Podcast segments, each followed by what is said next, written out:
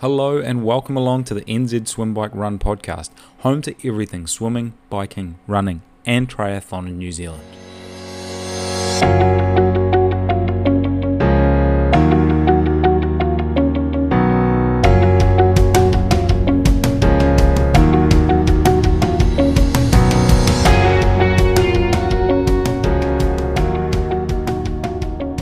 Welcome back to another episode of the NZ Swim Bike Run podcast. Uh, I'm joined today by Matt Kerr, all the way from sunny Queensland. Uh, some of you may recognize Matt's name from the conversation that I had recently with Professor Grant Schofield, uh, where we discussed the performance potential from a, a low carb, high fat way of eating. Uh, Matt is an aspiring professional triathlete uh, and currently holds the Ironman New Zealand uh, and Ironman 70.3 Cairns uh, age group course records. Uh, Matt, thank you so much for for joining and, and for your time today. Hey, how you going?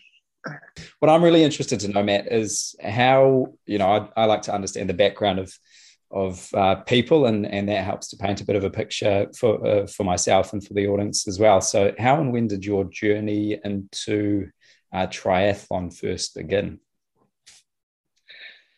Yeah, it's a good question. It's um, it's it hasn't been I haven't been that long in the sport to be fair. Um, sort of went through high school, um, with a with a strong sort of water polo background and, and picked that up and played sport and was was doing a bit of surf life saving as well at the same time. Um, and so I had a bit of swim experience and and a little bit of running under my belt, but it was nothing in the competitive field as such. Um, but most recently, um, I guess it was back in 2018 that I'd, um, I'd done my first uh, triathlon as such. Um, so yeah, not not too long in the sport, but um, it's it's it's it's evolving as such. Right, 2018. That that wasn't too long ago. Was that uh, no. some kind of an Olympic or sprint tri distance as well? No, that was I went down and did um Taupo seventy point three in December. Right, so you just cracked straight uh, into it with with the seventy point three. Pretty much, it was um actually Grant had he had a couple of couple of bikes there, which um he said, "Hey, I have these." One was, in, you know, he gave, as he gave them to me, he's rabbiting on about all this stuff about these bikes, and I knew nothing about them. Um, so I was pretty fortunate in that respect. Um, so I got these couple of bikes, didn't know what I was up to, and um, yeah, started off really, really fresh about the whole thing. Um, so yeah, 2018, I guess, was my first um, first triathlon and such, not knowing too much at all. That's wild. So uh, for your 70.3, like what was your you know everybody's very time focused right and that's kind of a way of, of comparing how how you're going and uh, how you are versus the field like what was your what was your time in that first 70.3? Um, I went for four and a half or 425, I think it was something around there. So, um, right. which is, yeah, like I, I, was definitely guide, guided, yeah, guided there by, by Grant, obviously. And, um, but at the same time, it was super fresh into the whole thing, um, running on bare minimum gear. Um, so you know tying your shoelaces and, and transition type thing. And and um, so it was all pretty fresh to me. Mm. um, but yeah nevertheless we got out there and, and gave it a good crack. So was it something that hooked you straight away?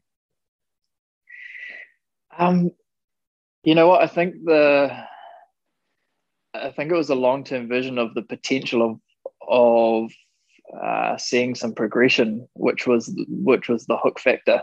Mm. um and and admittedly, I come into the the sport with, you know, um, quite often for a lot of people, swimming is the that's the one that that gets them. And you know, for me, I, I did have a bit of swimming um, background, and and that wasn't wasn't the struggle. I'd never really ridden a road bike before, so for me, that was the um, that was the the one to get my head around. Um, so I sort of felt a little bit ahead of the game in that fact but um, yeah, I knew that there was potential to be had in, in making some serious progression there in, in the uh, in the bike, and and what I actually thought was uh, the strength of of what I had in the running aspect actually uh, wasn't a strength, you know. So it's um, mm. yeah, it's interesting, interesting, how it all plays out. Yeah, um, and uh, like, did you did you get that sense when you first started out that there was a lot of potential there, or wasn't really until you know you had your second and then your third um, triathlon race where you where you actually thought, oh, like I could make something of this? Yeah, it was. Um, I guess the potential really started to come when when you do your second or third race and you, you start to see some improvements and naturally you just aspire to obviously want to be better or, or to get better as such. And and even those improvements were being seen in training. So it wasn't necessarily just on race day that um, we were seeing some improvements. And i think the aspiration out of that um, fueled the drive to to just want to keep going back after race day and and um, investigating different aspects of of not necessarily the componentry within the bike, but the swim and the run. So there, there's so much to play with, and the mm. potential was uh, was huge. So I, I, guess that's what what I kept turning back to of, of going back and revisiting things and how can we do things better and um, you know training plan for 170.3 might look very different to the second one because we've got a bit of base there. So um, it was forever evolving and changing for us. And did you have a coach from the get go? Uh, naturally, I, it was we were just working with Grant. Um, Grant, so he um, and and very fortunate in in what he's you know the exposure that I've had to him, given his background and and and his research and uh, the field he works in, and naturally he's he's a very articulate um, mentor and coach to me. So um, I have been super fortunate in that aspect, and and given his background of of triathlon himself back in the day. Um, and you know, as, as as you have heard from him, what he knows now and what he did are two very very different things. True. Um, yeah. So it's fantastic to be a, a, sort of a beneficiary as such to to, to his knowledge. Yeah. Um, within what's going on in today's world and, mm. and uh, endurance sport. And uh, how did that connection first come about? It sounds like it was something that was pre-existing before you uh, started even thinking about triathlon. Right. Yeah. So um, he's got a holiday house down in, down the Coromandel in Tairua, and um, and so do we. So we've been going there for years, and and naturally, um, sort of come together every summer and the surf club is i guess the, the thing that has brought us together and formed that initial um, connection. So um, which is the place to be in summer. So um, yeah nice. it was was through surf lifesaving where we made the connection and um, it's just we never look back really. Yeah. And uh, i guess what i'm i'm really interested in like in, in talking through your journey uh, you know from going from you know, I, I think I could do something with this. I don't know what whatever that means personally to you too. Now, where I understand you're in a position where you want to make the leap from amateur to pro, right? Like, so you know, was there some, some kind of a moment where you said, actually, like, I want to give this a really good crack? I think so. Like I talked about before, it's it's the the elements of being able to see continual improvement and and it's it's also um, I think as you go through these races and you go through these training blocks and you learn a whole bunch of things, um, you like to think you're getting um, stronger as an individual in, in many aspects of, of whether that's phys- physically or, or within yourself as a, as a person and, and mentally as well. Um, not to mention the fact of the knowledge you're actually learning along the way. Um, so, so that's another element. So, um, you know, there's other people that benefit from that as well, and you always like to pass knowledge on, and that's something that I'm starting to do as well. So, so there's so many strands to to this. Um, but I think leading into that professional capacity, that's just that personal drive that you you, you want to get better and and you, you want to race faster and and putting all of those training hours in, we want to see how you stack up against the others, and, and there's no um, there's no other way to do that than than sort of uh, get into that professional field if you if you can make it work. So um, that that is the goal. Um, I, I, definitely do have a few things that I want to tick off in that age group um, status at the moment. Um, so it's just a bit of a waiting game to to get that done. And um, along the way, it's all time banked and um, and and progressions made really. Mm. So you got so you've got some quite specific objective targets. It sounds like that you're aiming towards before you actually make that make that move. Yeah, yeah. Like um, very fortunate in the fact there is some races that um, you're not required to have that pro license as such to race. Um, most of the Ironman and, and challenge races as such, you, you do need to be a registered professional athlete as such to be racing in that field. But um, yeah, there's some races there which we're fortunate enough to be able to race in that elite or, or what they call open or pro field as such. Um, but I do want to get to um, when the time when the time's right. I do want to get to Kona as an age grouper um, and, and and give that a good crack. Um, and then yeah, then the move on to to that professional status. So um, mm-hmm. yeah. Do you uh, in in my re- like uh, brief background research that I did, I came across uh, a guy called Dan Plews. I, I, think that's how you pronounce his name, who's um, done a bit of work with Grant in the past. And uh, I saw he had a pretty good result at um, at Kona as well. Is that something that has kind of inspired you to have that vision of, of wanting to um, achieve something like that, or it's uh, you know is, is, is it bigger than that? Yeah, Dan's definitely been, and he was um, he was with us on the journey right at the start. Um, and, and that's sort of when I started my triathlon journey. Uh, he just he just got that um, age group course record at Kona, um, and just reflecting on his journey and having conversations with him on, on how he did that. And again, he sort of went through that um, LCHF approach, and um, so it's uh, yeah, it's inspirational what what he did and how he got there um, mm. and it's something that that I'd like to to get it there as an individual mm-hmm. um, before moving into that pro field because I guess once you go make that shift into into that pro status, um, yeah, you, that, that's where you are. That's where mm you're racing. mm You want to make sure that you set it up and do it right so that you know you're not jumping into it too early. It sounds like like you you know you're you're doing it kind of right in a gradual way so that you don't set yourself mm up poorly for later. Absolutely, and I think you know, like um, there's still a lot to learn in age group racing as well, um, as much as there is in the in the, that that pro field as well, um, and that's a completely different can be a completely different race. Um, but for me, there's there's I still have some improvements I'd like to make within the, the age group racing, and it's that's an awesome opportunity for me to be able to do that. And and again, it's all time of training to to be able to do that and experience racing. So um, mm. you know, there's huge advantages racing in the that pro field, um, but there will be a time time to do that. Mm-hmm. Yeah, with uh, with Kona, was that something that COVID aside, you would have been targeting for? This year? Like, was it something that was imminent in your plan? It was. It was going to be, yeah, before COVID came. It was.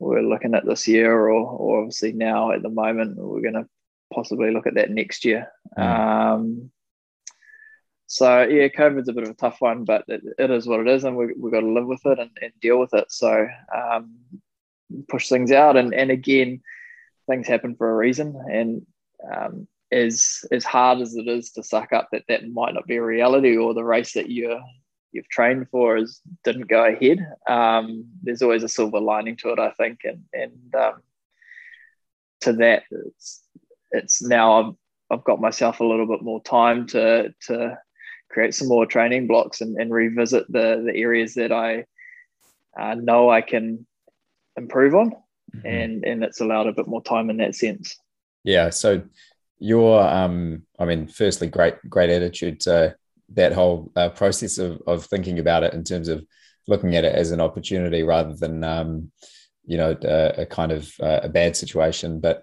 you're obviously based in queensland now. How long have you been based in queensland for? Is that, and is that has that been as a response to everything that's been happening with um with covid uh, back in new zealand or uh, you know, maybe just talk through talk through that. Mm, mm. So I came off Ironman New Zealand in March. Um, had a reasonable result there, and um, or came up here uh, May of this year of 2021, and went and raced Cairns in June. Um, yeah, since then it's it's just been a I guess relocation up here of a it's more desirable through the New Zealand winter, um, and and also b just the opportunity for a little bit more infrastructure of swim squads and being able to ride every day on the road. Um, so, so that has been a huge plus in being based in Queensland. Obviously, um, I am looking to get home at some point. Um, when and how that's that's still up in the air at the moment, so I'm not quite sure um, what that looks like, which is a little bit uncertain. Mm. We have obviously gone through a bit of COVID over here as well. Um, and and as we're recording, I believe that New Zealand, uh, Auckland's still an inland element of lockdown. So, so it's um, it's certainly been here as well. Um, it probably hasn't been as strict as what um, it's been back home when it has hit. So uh, we're still able to swim in the sea. We were still able to ride. Um, so in in that sense, it was it was a bit hard to swallow when uh, I guess we went into an element of lockdown and New Zealand weren't, and it's sort of sort of questioning: Did I make the right decision, or am I in the right place? Really, um, but again, you can't control what what what you can't control really, and and um, you have your moments of of doubt. But I I guess for me it was just I'm in a good place here. I'm in a desirable place to make to make some progress, to make some gains, and and that's what I needed to keep at the forefront of my mind, regardless of if New Zealand were in a lockdown, uh, and also if they weren't, and we were. Um, but as it turns out, um, we're actually probably in a better um, situation, I think, at the moment than New Zealand. Like we've just had a we just had a race go on uh, last weekend, so that was all positive, and um, it, it does seem at the moment, fingers crossed in Queensland, pretty uh, pretty good. You must kind of count yourself as quite lucky in that sense, then that you know you haven't had to go through these series of lockdowns. Like we're, you know, I'm based in Auckland, and and we are now, geez, what are we coming toward the end of week five of of uh, being locked down, which means you know no um, for me no swimming, uh, even no swimming in the ocean, um, definitely no squad swimming.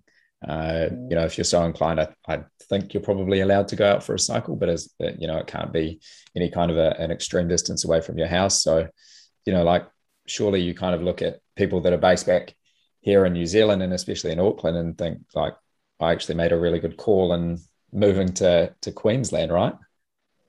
Totally agree. Yep, you totally agree. And and I guess um, that's not evident until reality hits of the situation you're in and you start to hear some of these mm. stories and you know as you say auckland's now in a week whatever it is five or four um, and yeah not being able to get to a pool where um, you know i'm fortunate enough that i am swimming three or four days a week here in a squad um, so those are some some reasons why i guess i'm here at this point in time um, obviously there's the, the uncertainty at the moment of how and when I'm home.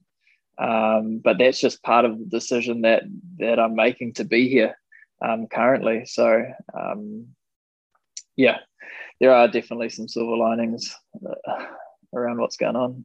So, what would be your main motivator for coming back to New Zealand if you know there is the I guess the greater threat of lockdowns and disruption that that has to training and potentially events as well? Mm.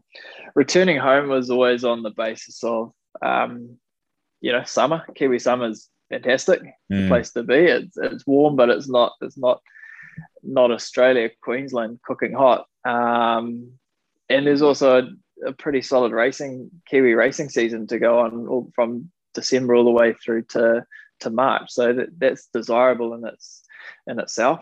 Um, what the state of New Zealand's like in terms of whether events are actually going ahead during that period. Who's to know yet? Anyway, um, fingers crossed that that that can happen for for us over that summer period. Um, and you know, Australia is it's pretty warm during that that summer period. It's not only hot; it's also humid as well. Um, and there's not a whole bunch of racing going on over here during that time. So um, I think naturally to get back home for the summer, um, friends and family, and and obviously um, have some racing going on is is all that desirable to to actually want to be back home. Right. So like as soon as uh, you know, you remove the COVID element, it actually is a lot more favorable because it doesn't reach, you know, 40 degrees or whatever Queensland is in, in summer, which is yeah. unbearable for, for most, unless you're like well, well adapted to that. Um, yeah. That makes sense. That makes sense. In terms of like other, obviously that COVID is like, you know, massive disruptor to everybody, uh, you know, uh, just in terms of um, day-to-day life let alone trying to advance you know your your aspirations in, in, terms of being a pro triathlete and a lot of overseas events like that that must have been hard. But what other sacrifices have you made you know over the last uh, three years probably more recently uh, as you've been chasing this um, this dream of becoming a pro triathlete? I, I guess the biggest one is um, is the you know my career mm. um, and and where I was working prior to this, and um, that has that hasn't now been at the forefront of my priorities this year. Certainly, um, so I was a um, high school teacher working in uh, Whangamata at Whangamata Area School, um, yeah. PE and outdoor education. So um, you know, the, the job actually complemented what I was doing very well at the level I was competing back then. Mm-hmm. Um, you know, every every 10 weeks I get a two week training block, an intense two week training block. Um, and those were called school holidays. So it was, it, it worked really, really well. True. Um, yeah. And, it's perfect. And, you know, we could escape over here for two weeks and you get a solid two week training block in.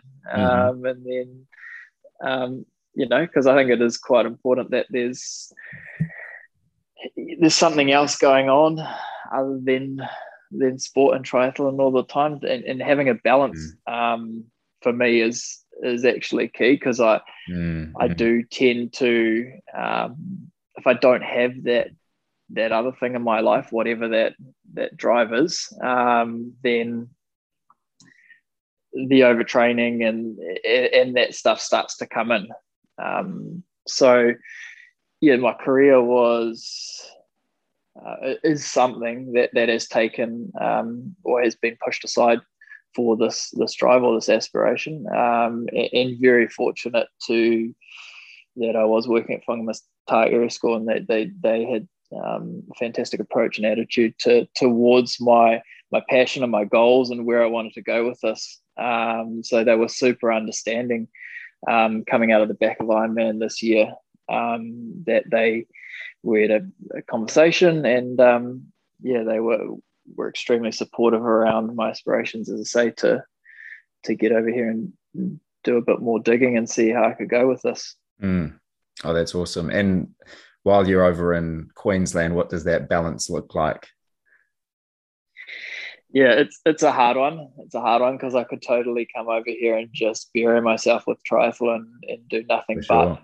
Mm. Um, but again, as I say, I think it's healthy to have to have that balance at this point in time. You know, I'm still racing age group. I'm um, I'm not. I don't have a huge amount of um, you know sponsorship that that um, I rely on to to to get through day to day. So um, I am doing a bit of um, just relief teaching over here. Um, so that that's that's adding the balance, and then I've got a bit of stuff on the side of of uh, coaching going on as well with some other athletes back home. Um, so that keeps me busy and, and, and, just pottering away with with some other little um, ventures on the side is mm. um, is I think very important. You know, I think I think it's key to just trying to balance things out and um, rather than living and breathing it, which of course, as you do, everyone wants to do, but um, there's a time for that, you know.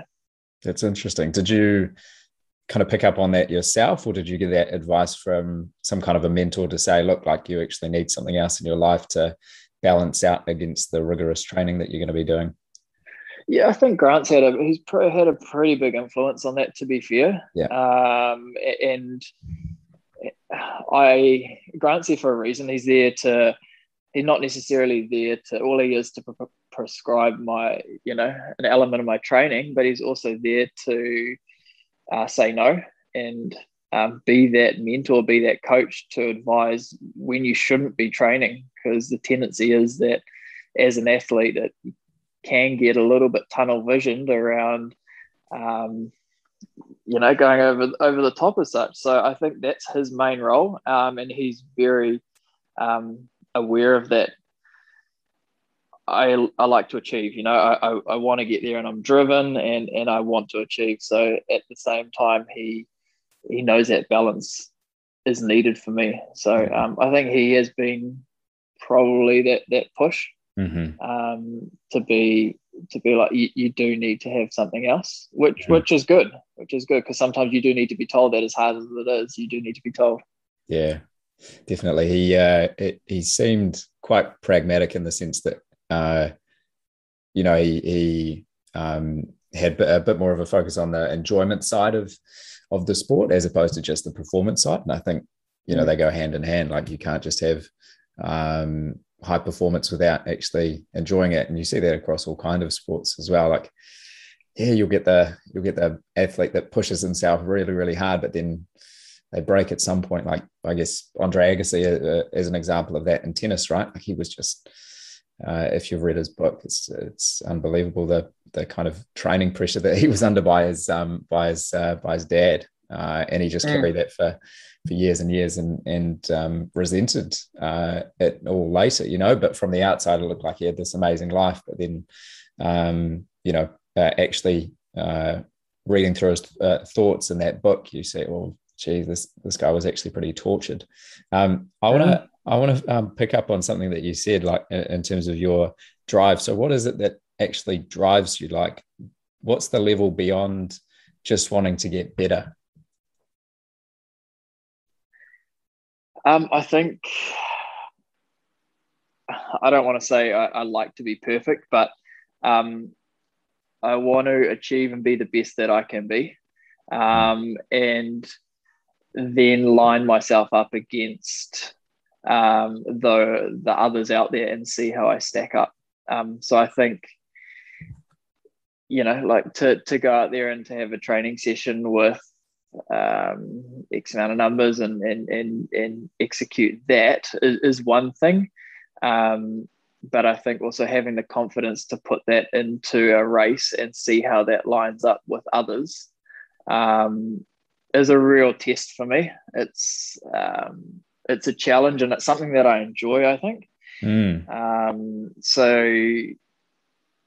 yeah, I, I, guess I'm just striving to be to be the best athlete that I can be, mm-hmm. um, and that for me, there's never an end. There's never an end point. Um, there's always something that we can be doing differently, um, whether that's in training and racing, and I think the two the two relate to each other very well. Mm. Uh, at this stage in in your um, in your path, are you still feeling like you're getting those pretty significant gains as well um, from a performance perspective? Right, so they get smaller and smaller as you uh, yeah. as, as, time gets on. As right? you climb the like, peak, yeah, um, yeah, yeah. So it's it it truly is, and people talk about those one percenters. Well, that's what it's down to, you know. Um, it, it really is down to those one percenters. So um, there's different areas within you know swim bike and run of, of improvement. Um, but yeah, the gains do get smaller. Um, yeah that's a, it's a hard question actually. It's um it, it, it gets extremely fine. It gets mm, extremely mm-hmm. fine. So um yeah it's, it's always evolving right now you feel like you're still a, a while away from your peak, whatever that looks like? I don't. it's funny you ask that because I don't I don't think I I don't see a peak. I don't I don't have a I don't think uh, once I bike this and once I run this, that's my peak. Mm. Um, for me, there's, you know, I may, I may never run faster than, you know, a 110 half, but at this point, I, I don't see that as a limiting factor. Um, so for me, there's that peak is just, um, it's about, you know, there's intentional goals within each discipline for sure. Um, and there's real, it's re- it's realistic too. Um, it's realistic to what's going on at, at, this time of the the journey. But um, I don't I don't have a peak as such. No. Mm, that's quite exciting to to think about. You know, and it, that's probably something that's going to be able to drive you forward if you are motivated by those uh, continuous small improvements as well. What um, what is like? What does your longer term vision look like in, in terms of your um, inspirations for for the sport? Outside of like beyond, obviously, like you've got this uh, target in terms of the pro side, right? But like, have you thought about what happens after that, and and how long beyond that you, know, you want to be in in the sport for? Right. So yeah, it's a it's a good question. Um, you know, like a, uh, I it's long term. Um, I guess I want to I want to be racing in that pro field, um, and it's not. I don't have the the thought process that I want to win ten races and then that's me. Um, but you know, I'm 29 at the moment, um, so I still think that there's there's some good years ahead of um, ahead of me in terms of racing as such. Um, and, mm. and, and I know that for some that's still considered quite young. So um, beyond racing, let's see where we go. Let's see how far we go. Um, but intermediate, it's sort of like I, I, I want to be racing in that pro field, and the more racing I do, uh, the more drive it gives me to to want to make the move into that status of of that professional professional field. Yeah. What's um I'm I'm not super familiar with uh the triathlon landscape, but what would be the like who's the oldest pro um on the Ironman circuit, for example? Uh oldest pro, it would probably be Cam Brown. Right. Okay. And uh yeah, right. How how old is he getting? Oh, he is he's 48. 48. Okay. So you can have a really long life in in the sport at a like at a really high level if you do it right. Exactly. So um yeah, I mean there's other things that that you know you start to meet people and, and hear different stories, but there's there's other things that and or for, for what I've experienced so far. And, you know, and, and I've talked about that just before in terms of helping others and, and, and a mm. bit of mm. coaching going on as well. So right, there's yeah. some satisfaction that I'm getting out of that. And, um, and seeing other people achieve is, is highly satisfying. So, you know, who knows what it'll lead to, but mm. Um, mm. for now I'm enjoying my journey, but also uh, being able to um, share that experience or knowledge um, with some others too. Yeah because I'm I'm definitely not saying that you have to have like an endpoint in mind. I think that's actually a, a very um, well personally I, I think that's a bad way of going about it. It's actually better just to be on the journey, enjoy the journey, and, and have some goals as you go. Some um, uh, some intermediate goals, but not necessarily. You know, once I get here, I'm going to be happy because once you get there, you're not going to be happy. There's always going to be something else. So you know, I, I think it's just more interesting understanding what um what your uh, frame of mind is uh, is like. I want to switch up the yeah. conversation a little bit, um, if you don't mind, and uh, and move to low carb, high fat, um, because you were something of a case study when we were talking to uh, when I was talking to Grant um, last week, and obviously it's uh, it sounds like something that's worked pretty well for you. Again, referencing back to uh, uh Endure IQ, is that right? Endure IQ. Yes, it is. Yeah, yeah. yeah. So that's um, um, that's yeah Dan's Dan's uh, triathlon um, coaching coaching business. Yeah. So there were there were some pretty uh, convincing statistics that that um, that were up on his I think it was his website uh, around um, around some of your tests pre and uh, and post um, you know becoming fat adapted. So really really interested to talk about that. So when did you first make the switch from I'm assuming from a more carb based way of eating to, to low carb, high fat? Mm. Yeah, it's definitely uh, what you talk about has been a journey, you know, um, and what works for me might not necessarily work for someone else. Um, again, I was fortunate enough to have some pretty um, sound researchers, uh, you know, Dan and Grant on my team at the time.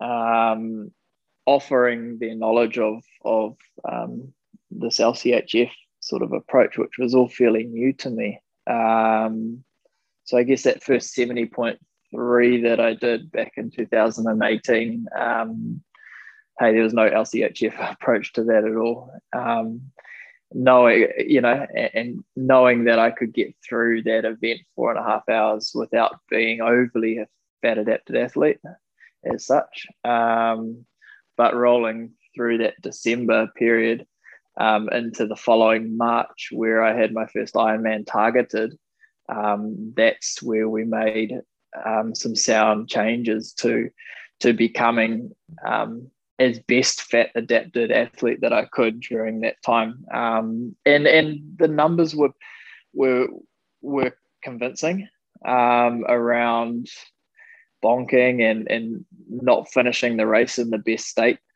Uh, if I wasn't a fat adapted athlete, or if I was still quite a carby burn athlete, um, and you know, as I say, it doesn't doesn't suit everyone, but um, what I I guess what I didn't have that some athletes come into it is I didn't have years and years of base training.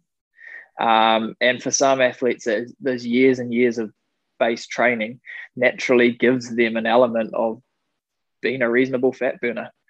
Um, so I, I, didn't have that, um, hence why we took the um, pretty uh, deep dive into the LCHF um, yeah approach.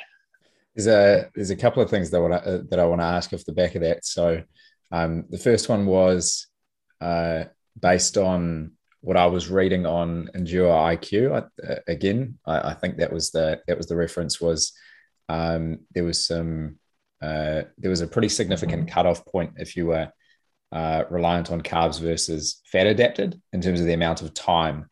Um, so was that you know was that kind of a big driver for you in terms of moving toward that? Did you have that uh, knowledge beforehand that that uh, that was what was necessary to to perform those longer races. You know, moving from a seventy point three to a full distance Ironman.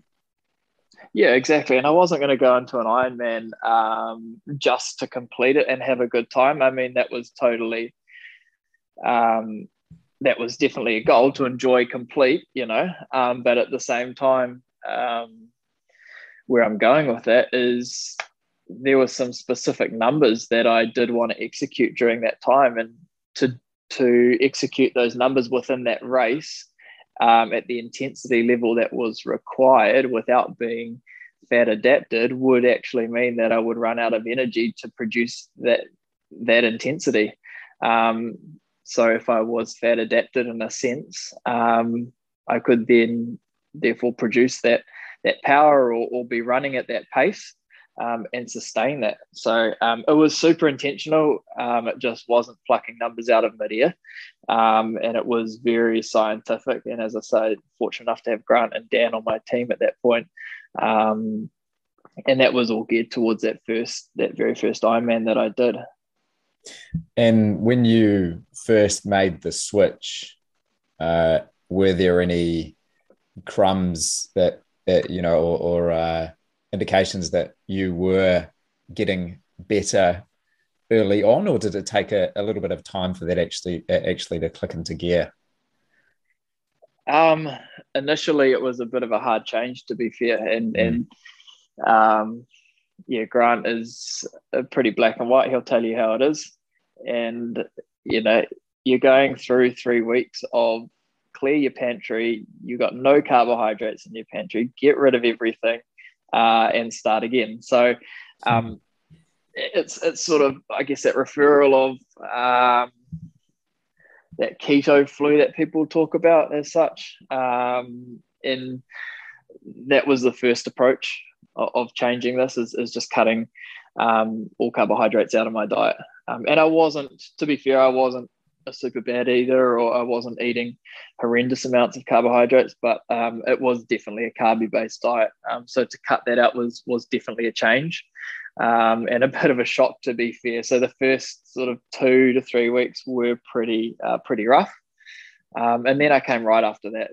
To, to be honest, um, but I guess what um, what was key in that is is adapting.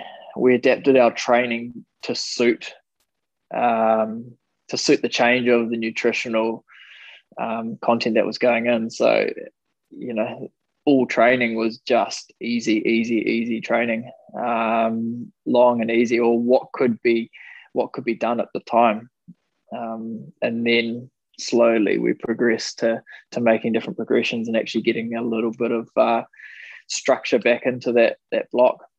It's super interesting. So you, when you first started this, you literally had zero uh, carbs for for three weeks, or was it just very limited carbs?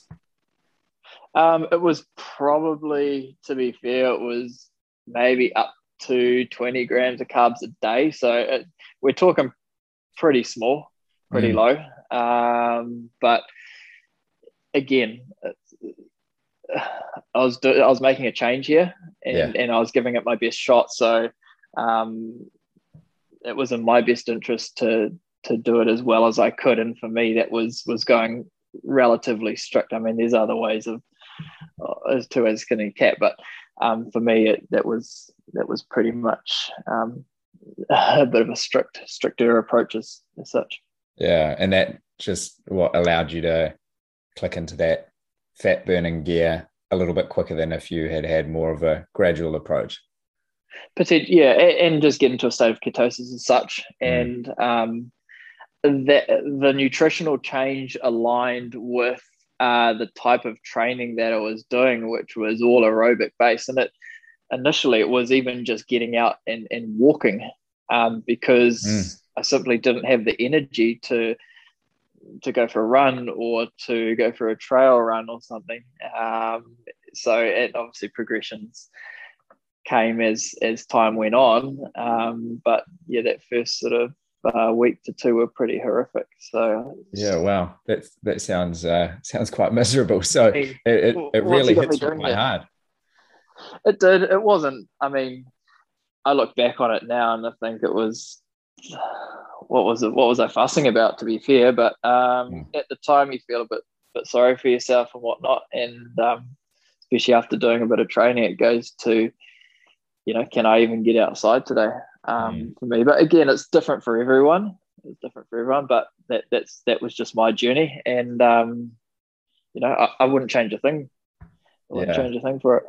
And what ha- happened after those three weeks? Like the skies opened up, and it, it, you know, you all of a sudden just had this big performance benefit, or was it again gradual? Um, yeah, like not necessarily. I think the key, the key to to some success that we saw within that.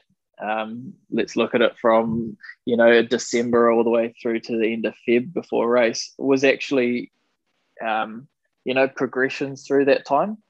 Um, you know, at the end of it, at the end of that block, you know, we're riding six to six and a half hours completely fasted on the bike. Um, and you, you, sort of told me that at the start of the three weeks. So there's not a chance I can do that. So, um, you know, adding an hour or sorry, half an hour each week, it actually is achievable. Um, and, and it was all of the goal to be um, oxidizing more more fat along the along the way. So um, it's progression, all right. I think, and I think that that that's a big takeaway for me uh, in this whole journey is that um, anyone that looks at any of my training and and um, you know, they see that I'm riding six or seven hours on on no um, or, or that's fasted, they think you're mad. But I did start somewhere, you know, mm, and it did mm. start mm. as as a 30 minute fasted ride somewhere. You know, way back it was that, and then it turned into a 60 minute fasted ride. Um, you know, and that that complemented with you know an hours fasted run turned into a 90 minute fasted run. So it's all progressional and it's all relative. Um, and that's just where I am at the moment. So when you say fasted, so you you know uh, say it's Saturday that you're going out for for the six hour um, fasted uh, training ride, and um, your is your last meal on the Friday nights? It'll be on the Friday night. Yep. And then yep. you wake up, you probably hit the ride reasonably early. Yes. Yep. Yep. I I do like to get out early in the mornings, get training done in the, in the morning, and and um, so yeah, naturally, I'm I'm not starting. Not like I'm not you know riding at nine nine a.m. I'm sort of you know I try to be on the road at latest, absolute latest at seven, mm. um, if not before. So um, I'm hydrating through that time, um, and there's a little bit of there's some small calories going in through that electrolyte drink that I've um, through S Fuels, um, a little bit of product there. But mm. yeah, in terms of um, you know consumption of food or anything, it's yeah, cut that back. You sort of walk out the door with just you know a couple of water bottles, mm-hmm. uh, cell phone, and front door keys. Um, yeah, that's that's the Travel key you take with you. Yeah, yeah, exactly right. So um, it's it sounds yeah. like it's got got its benefits. Uh, and if you say you you were doing like a, a high intensity training session, what would your fueling look like? Um, you know, pre, during, and post, uh, in mm. comparison to that that six hour fasted ride. How different would that's that a, be? Yeah, yeah, that's a good question. So, um, there's definitely intensity sessions within my training. Um, and initially through this whole LCHF journey, it was I would fuel specifically for those sessions, um, and they would be more carby, carby meals, carby snacks as such. Um, and it wasn't going and consuming a whole bowl of pasta, um, but there was definitely some carbohydrates consumed for those sessions, um, intentionally for those. Um, now, I guess I'm at the point where the intensity sessions are still there, but um, I know that I don't have to have a carbohydrate uh, fuel storage in there. I don't sit and have a meal uh, to fuel that session, which is actually quite interesting at this point. Like, yeah, we sort of that was a reliant that I needed. That mm. was definitely a barrier to executing some of those sessions pretty well. But at the moment, um, you know, I'm still getting some reasonable VO2 sessions on the bike um, not fueled specifically by indigenous um, or endogenous um, carbohydrates. So when you uh, when you were probably first starting this, just to give a bit of a flavour of that, um, would you be eating, you know, ninety minutes before a hard training session, or was it? Yeah, or or even sort of up to that two hour window. Yeah. Um, yeah, it, the, the, Sunday sessions were a classic. It was like uh, I'm executing specifically uh, a race type um, training session. So I'd be consuming what I would on race day. Um, there'd be a bit of carbs and what would be a, a breakfast as such. Um, and then I'd finish that up and start that that, that training session. And uh, when it comes to your race days now, the the events, um, what kind of exogenous carbs are you having on the day? Like what, what does your fueling look like for maybe a 70.3 and an Ironman? Um, if you mm. could take us through that. Yeah, totally different, uh, which is interesting. Mm. Um, so I yeah eat eat pre race and in, in, in, the morning, um, and that's just for me. That's a, a couple of cups of coffee um, with some cream and um, a bit of bacon and eggs, and maybe a couple of slices of um, of toast. Really, and this is uh, yeah. That that's across either of those distances. Yes. Yeah. Yeah. Jeez. Across right. either. Ba- bacon, Um, eggs, and, and a couple of coffees. Doesn't yeah, a sound couple too, of coffees, too yeah. scientific. and, and and and no, a couple of slices, probably a couple of slices of uh, Vogels in there too. So um, nice.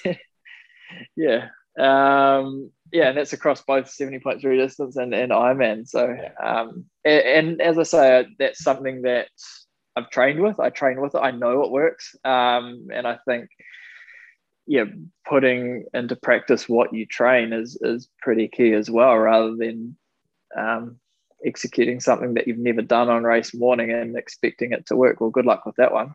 Um, so it was something that I don't tend to do as much. I know it works. I've done it before, um, and that sort of race morning um, fuel for me.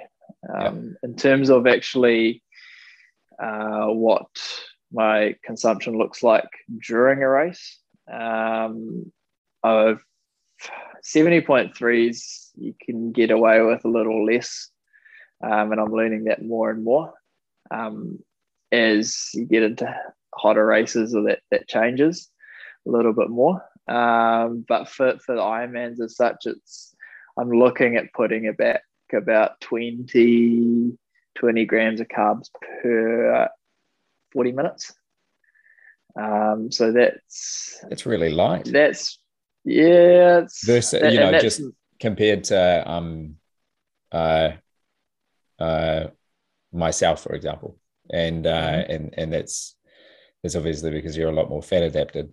Yeah, tw- 20, 20 grams of carbs every forty minutes. Wow. Yeah, and I guess being able to have that flexibility of metabolism is is what we're aiming for in this whole process.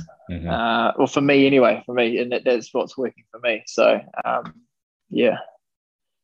So, uh, what does that specifically look like? Could we get a little bit more tactical with that? Is that like, are you taking in gels? Is that um, fluid uh, in the form of fluids that you're taking? That what does that look like during um, during your race?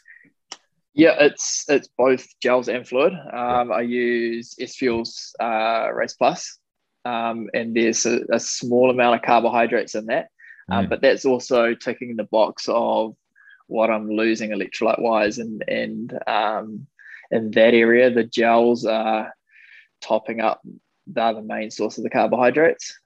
Um, so between, I'd probably go through uh, three, four bottles uh, on on an Ironman bike, um, and those have S fuels on them um, throughout that time. So, yeah, So you uh, you used the term bonking before, which is something that I've only I think ever come across once before, and uh, I believe it's some kind of a um, triathlon type term for basically you've run out of energy for um, you know for for the end of the race. You've reached your your limit, whatever that is. Have you found now that you've moved to a more fat adapted state that you're not experiencing that anymore?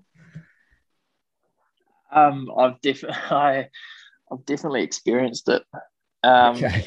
before. I, I'm I'm not these days, which is uh, which is interesting, even given the fact of the amount of training hours that you put down, Mm. um, and some of the time that you spend on the road or out there. Um, and it's no surprise that that was happening whilst I was not on any sort of uh, low carb, high fat approach, which to to me and to to the research I think speaks speaks highly. Um, But yeah, the, I I have vivid vivid um, memories of you know I've got for me back back then I've got a sort of a six to eight hour ride around the Coromandel and getting to Thames and shoveling my food with uh, my face with muffins and pies just to get back home over the Copa Hick and, and yeah you're not you're not in a pretty state so um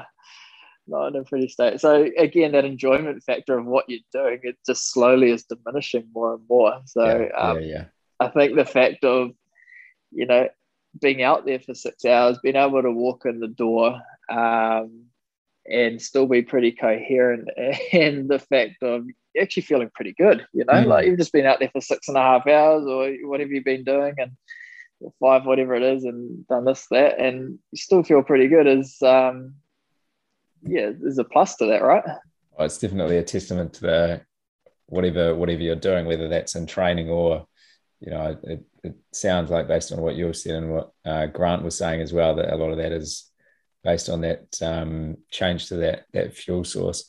I'm just so interested in this stuff. I really am. Like, uh, I'm I'm definitely going to give this a crack and, and, see if yeah. I can convert it over.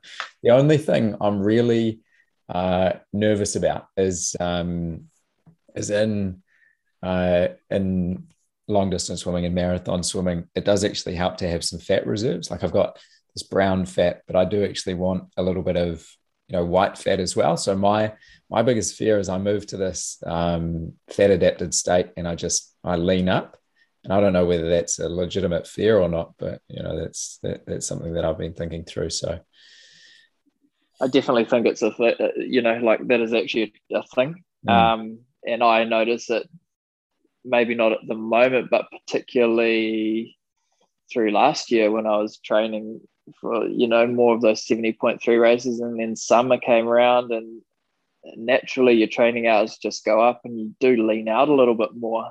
Um, you all of a sudden get colder quicker and um, it's all yeah it's definitely definitely is a thing so um, but i guess what for me what it's just a part of what i do now you know a lot of people turn around and say oh, what an inconvenience that it would be or what do you eat or you mustn't ever go out or you mustn't you know to me it's you can make it work and it's just part of what I do.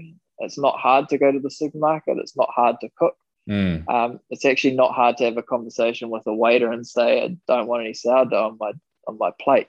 You know, mm-hmm. can I swap that out for extra avocado or something, whatever it is. Mm, mm. Um, it's it's all in the means of what's happening today, you know. So mm-hmm. um, it's not actually for me it's not actually that much of a convenient uh, inconvenience should i say and every day like what what is your what is a normal um, day in uh, of eating look like in the life of matt like what do, what do you have uh, breakfast lunch and, and dinner yeah bre- breakfast is uh, flip between like an easy go to is just an omelette you know um, yeah, yeah. and for me that's um, in my current state at the moment, I'll get out in the morning. I'll do some either go swim training or go and get some training done. So I'm probably not eating until I have a cup of coffees before I go out, and then I'm probably not eating till I don't know 11, 11 o'clock.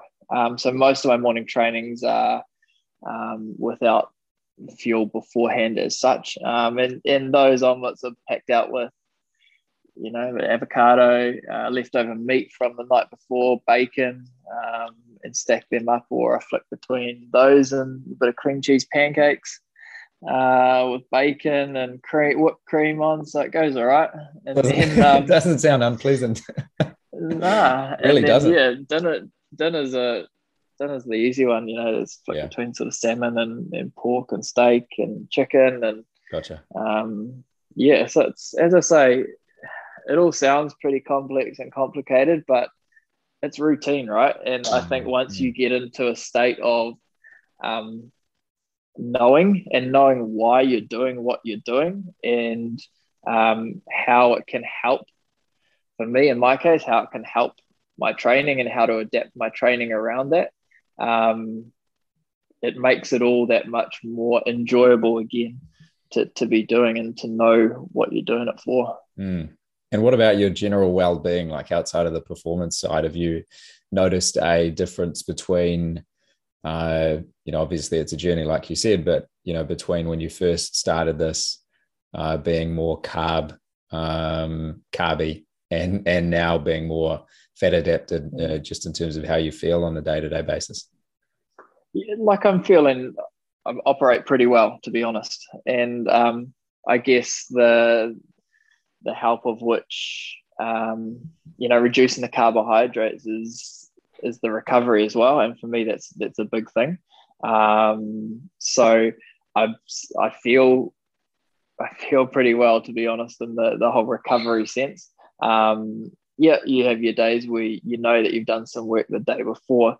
Um, but prior to that, when I was on that carbo- higher carbohydrate um, diet, I was certainly having to invest more time in the recovery um, side of things.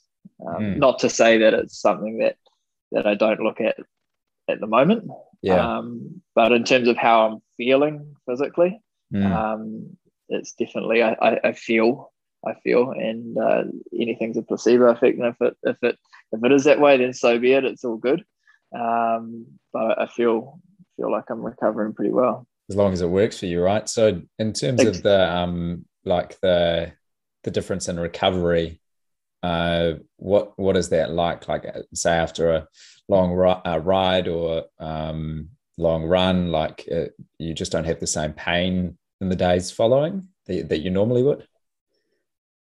Yeah, I think there's that element, but there's also um, the ability to be able to get up the next day and execute a session or backing that session up with something else um, to the best of your ability and, and, and doing so.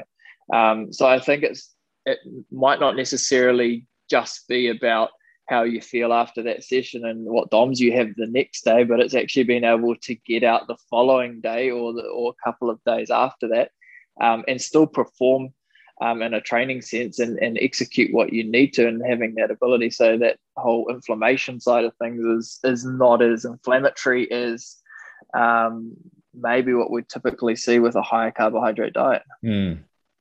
So what what you're talking about there is that energy levels outside of the inflammation side. So like from an energy perspective, you can bounce back pretty quickly versus say if you were more uh, reliant on carbs. Yeah, I agree. I agree. And I think as the more you spend, the more time you spend um, in this, let's call it a fat adapted state, and the, the better fat adapted you become, um, the more that that is conscious as such, the mm. more that's happening. As I mm. say, you know, like you're not actually sitting on the couch that afternoon knowing that you've been out for four hours on the ride and, and, and you're, you're slogged from it. Um, instead, you can actually still operate as a functioning human for the rest of that day um, mm. after riding the, that session in the morning. So, um, yeah. That's always helpful to be a, a functioning human. Uh, and um, do you have in, in your um, in your plan, do you have any kind of blocks of fasting, or you more just follow that, uh, I guess, intermittent fasting uh, style with with the um, with the fasted rides or, or runs that you do? Yeah, it's more intermittent and it's um, it's uh, purposeful around the sessions that I have through that week. Um, as I say, generally always got sort of a long run in there um, and a long bike, and, and typically those will be to try and get uh, or to stay on top of that whole fat adaptation type thing. Mm. Um, and that's that's where the fasting comes in. Mm. Um, but specifically, that's a question you get I get asked quite a bit actually is do you fast? And intentionally, uh, no. Um, the answer is no. Um, but there's purpose around why consumption of, of food around different training sessions is not occurring. And that, mm. that's simply mm. just to try and become um, or try and oxidate as much fat as, as possible. Yeah, Look, I, I don't have any other questions on that particular topic, um, and uh, and otherwise as well. Do you think there's anything else worth mentioning, or that you would like to mention? Um, you know what? Like as I say, your the whole LCHF approach has it's conjoint with your training, um, and there's no point mm. doing one or the other. Like the two have to align they have to align. It's mm-hmm. just, mm-hmm. um, and that, that's specifically what what's worked, I think, quite well for us, and where we've seen, you know, those fat oxidation rates um, just increase. Um, so long fasted rides, you know, the, the for, for me, it's got to be an aerobic. It's got to be in that aerobic zone. Um, and and that's a really hard one. I heard Grant talk about it the other day with you. It's like you do have to leave your ego at the door sometimes, and sometimes you do have to do those solo sessions where you're not training with your mates and, and surging the hills or mm. or running those real fast Ks or, or, or whatever it may be. Mm. Um, mm. So I think in that sense, you know, um, you can go out and execute perfect training plan um, and maybe not have the specific zones or, or, what you're trying to achieve in place or vice versa. Um, so yeah, I think the two have to be mutually working well together. Mm. And are there any, you know, obviously you've got some access to some really good coaches. Are there any resources that if somebody's interested in this, I'm not saying you're an expert, but you know, you would have come across some things that they can pick up and and um and read to to understand and, and know a little bit more? Absolutely. Like um I, I do I've got an association with S Fuels, which are low low carbohydrate. Um and they help me out with uh, low carbohydrate, high fat um, products, and they've got a fantastic life guide there, which which talks about um, you know what what I've just mentioned of the the training and the consumption of of those lower carbohydrate options and what that actually looks like in a day to day and training lifestyle for um, anyone that's just starting out or or they're pretty well deep into into it and they want to make the switch into that LCHF approach. So um, check that one out for sure. There's plenty of resources there um, around Endure IQ, and Dan's done some fantastic work there. Um, and as I say, I've been fortunate enough to be um, beneficiary of some of that. So that mm-hmm. knowledge of, mm. of, Grant and Dan's. Mm. Hey, thanks a lot for your time, Matt. I really appreciate that. Uh, uh, that was a, a, good conversation for me, and I think it naturally followed followed up pretty well to the one with Grant's. Um, really interested to see what happens next with your uh, triathlon journey. Um, and you know, it sounds like you're you're definitely onto a, a, good thing there. I can't believe that in you know three years you're already at the at the point that you're knocking on um, uh, knocking on the door of going pro. So best of luck uh, to you for that. People can find you whereabouts uh, in terms um, of social, yeah, just, like yeah, like I guess I, I, do have a bit of Instagram stuff going on there. So there's yep. Uh, there's stuff on Instagram, and that's probably uh, probably the main main source there of staying up to date of what's going on. And that's at Instagram uh, and, Facebook. At, at Matt Kerr. At that's N- the one. Yep. NZ Matt Kerr or something like NZ that. NZ Matt Kerr. Yeah, something yeah. like that. Yep. nice. Staying up with it all. If they um if they search your name, I'm sure they won't have too, too many problems finding you. Anything else that you want to add before we wrap up? no, I think that's it. It's um, it's been good talking and chatting away and building on that conversation that you had with Grant. Beauty, um, yeah, a weeks back. Yeah, but definitely keen to keep in touch. We'll um, yeah, I'll, I'll be watching a, along from afar, and, and like I said, best of luck. I hope the um the relocation does work out for you. Uh, it would be good to, for, for you to come, be able to get back for summer. So all the best, and, and again, thanks for your time. Awesome, mate. Hey, thank you very much. That's it. We hope you enjoyed today's episode of the NZ Swim Bike Run podcast. If you did, we'd love it if you left a review on Apple, Spotify, or wherever you listen to your podcasts. And don't forget to subscribe so that you can have future episodes on your device ready when you are. If you want to continue the conversation, join us at NZ Swim Bike Run on Facebook, Instagram, and nzswimbikerun.nz. Thank you.